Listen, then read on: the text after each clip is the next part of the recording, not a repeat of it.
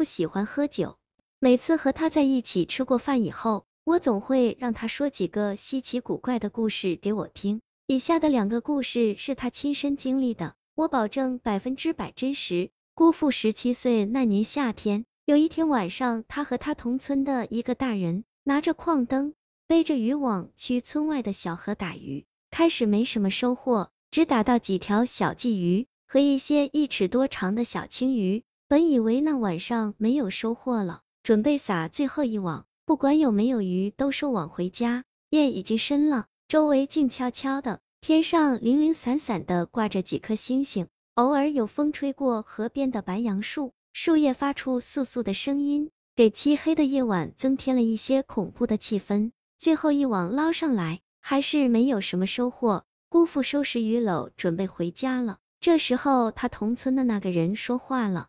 出来这么长时间，又没打到什么鱼，回家干什么？走，去老窖坑撒几网。姑父听到要去老窖坑打鱼，不禁浑身打了一个寒战。姑父回了他一句：谁都知道那地方邪得很，经常有人晚上从那里经过，能看到一些不干净的东西。你忘了村里谢老五那年秋天，从镇上亲戚家喝完酒回来，夜里经过老窖坑那。看到了一个死小孩的鬼魂，被吓得嗷一声就晕过去了。当时全村谁没有听到谢老五那声惨叫啊？后来还是几个胆大的，一起去把他从老窖坑带背回来的。这才几年啊，大白天都没人敢去那，我们现在夜里去不好吧？同村的那个人听完，哈哈笑了，说姑父的胆子这么小，不就是死小孩吗？有什么好怕的？他今晚敢出。来，我直接把它塞到渔网里给烧了，它跑都跑不掉。我家渔网经过猪血浸泡的，辟邪的。老窖坑是姑父他们那的一个很邪门的地方，以前死小孩都是扔那附近的。老窖坑里的水有多深，没人知道，只知道水很凉很凉，每年夏天都会淹死人。姑父听他说他胆子小，立刻就不服气了，毕竟年轻血气方刚嘛。更何况又不是他一个人去，两个人背着渔网，拿着鱼篓和矿灯，就朝着老窖坑方向去了。到了老窖坑，明显的就感觉到不对劲，周围太安静了，连昆虫和青蛙的鸣叫声都没有。当时也没想那么多，只想着赶紧撒几网打些鱼，好回家。第一网下去，捞上来收获了不少，有好几条大青鱼，还有一些龙虾，两个人很开心。就沿着老窖坑边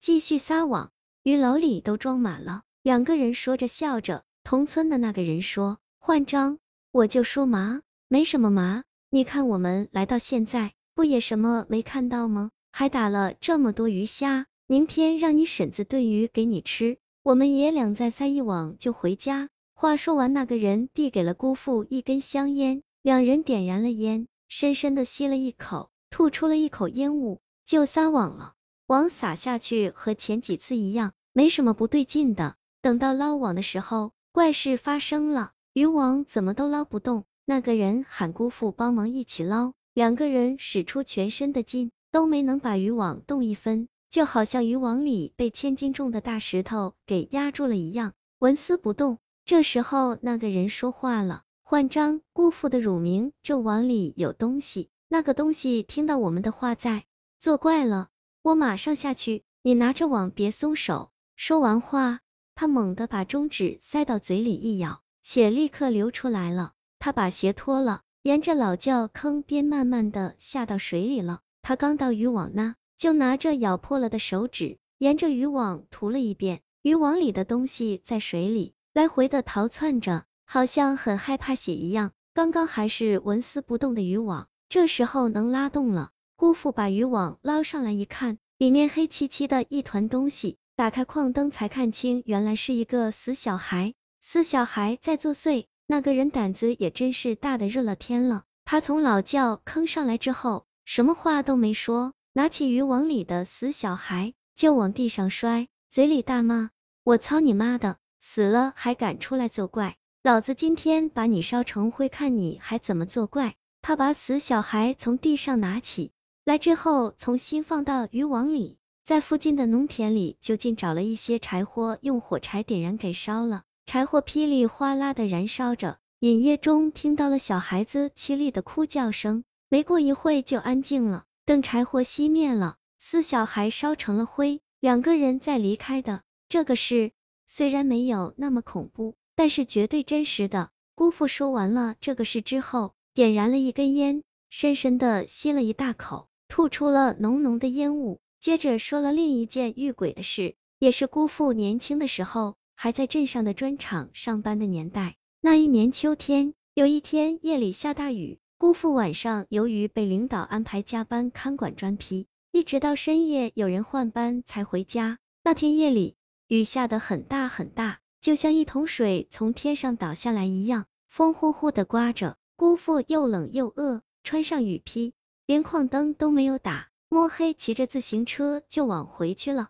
那个年代又没有路灯，路也不好，乡间的土公路，公路边也没有人家，只有一些农田和白杨树。姑父冒着大风大雨，骑着车快到码头大桥那的时候，远远的看见桥上坐着一个人影。当时姑父心里想，这大风大雨的夜里是谁呢？大半夜的在桥上坐着不回家呢？姑父此时心里想到了脏东西。有点害怕了，硬着头皮骑到大桥边的时候，才看清北边的桥墩上坐着一个女人，大半夜的全身红，红衣服、红裤子、红鞋子、红雨伞，低着头，手里拿着一本书。姑父朝着那女人喊了一句：“你是谁？怎么大半夜的在桥上坐着呢？”那女人没有回话。姑父又喊了几遍，那女人还是没有回话。姑父心里想。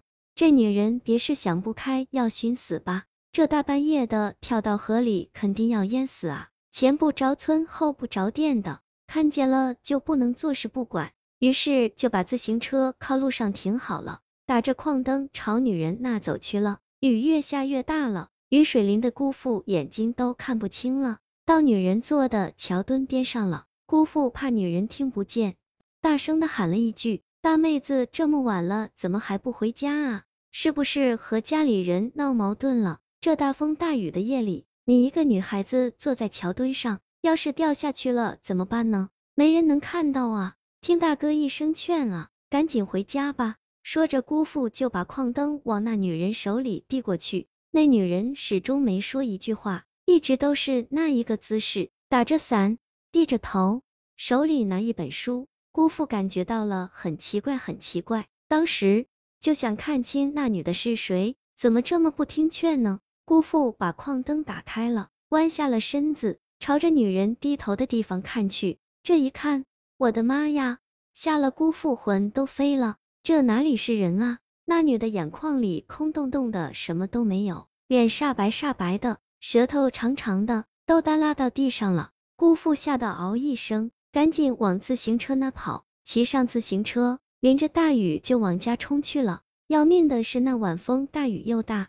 就在姑父骑上自行车离开了桥面的时候，姑父回头一看，那女吊死鬼不见了。姑父当时的心砰砰砰狂跳到了极点，好像随时都能蹦出来一样。这时候，姑父感觉到车后面有人，有人坐在自行车的后座上。姑父心里面一直在求菩萨保佑。不敢扭头看，心里害怕到了极点了，不知道哪来的勇气，就那样一直骑着自行车，快到码头中学的时候，一瞬间感觉到那东西离开了。姑父之后平安的到了家里，我当时听他说到这里，我心里在想，当时如果换成是我，我肯定会直接就晕过去了。姑父的胆子还是挺大的，还敢走下来和吊死鬼说话，朝吊死鬼看去。后来没过几天，姑父就听说了码头中学里有个女老师因为感情问题而上吊自杀了，死的时候就是穿着红衣服、红裤子、红鞋子，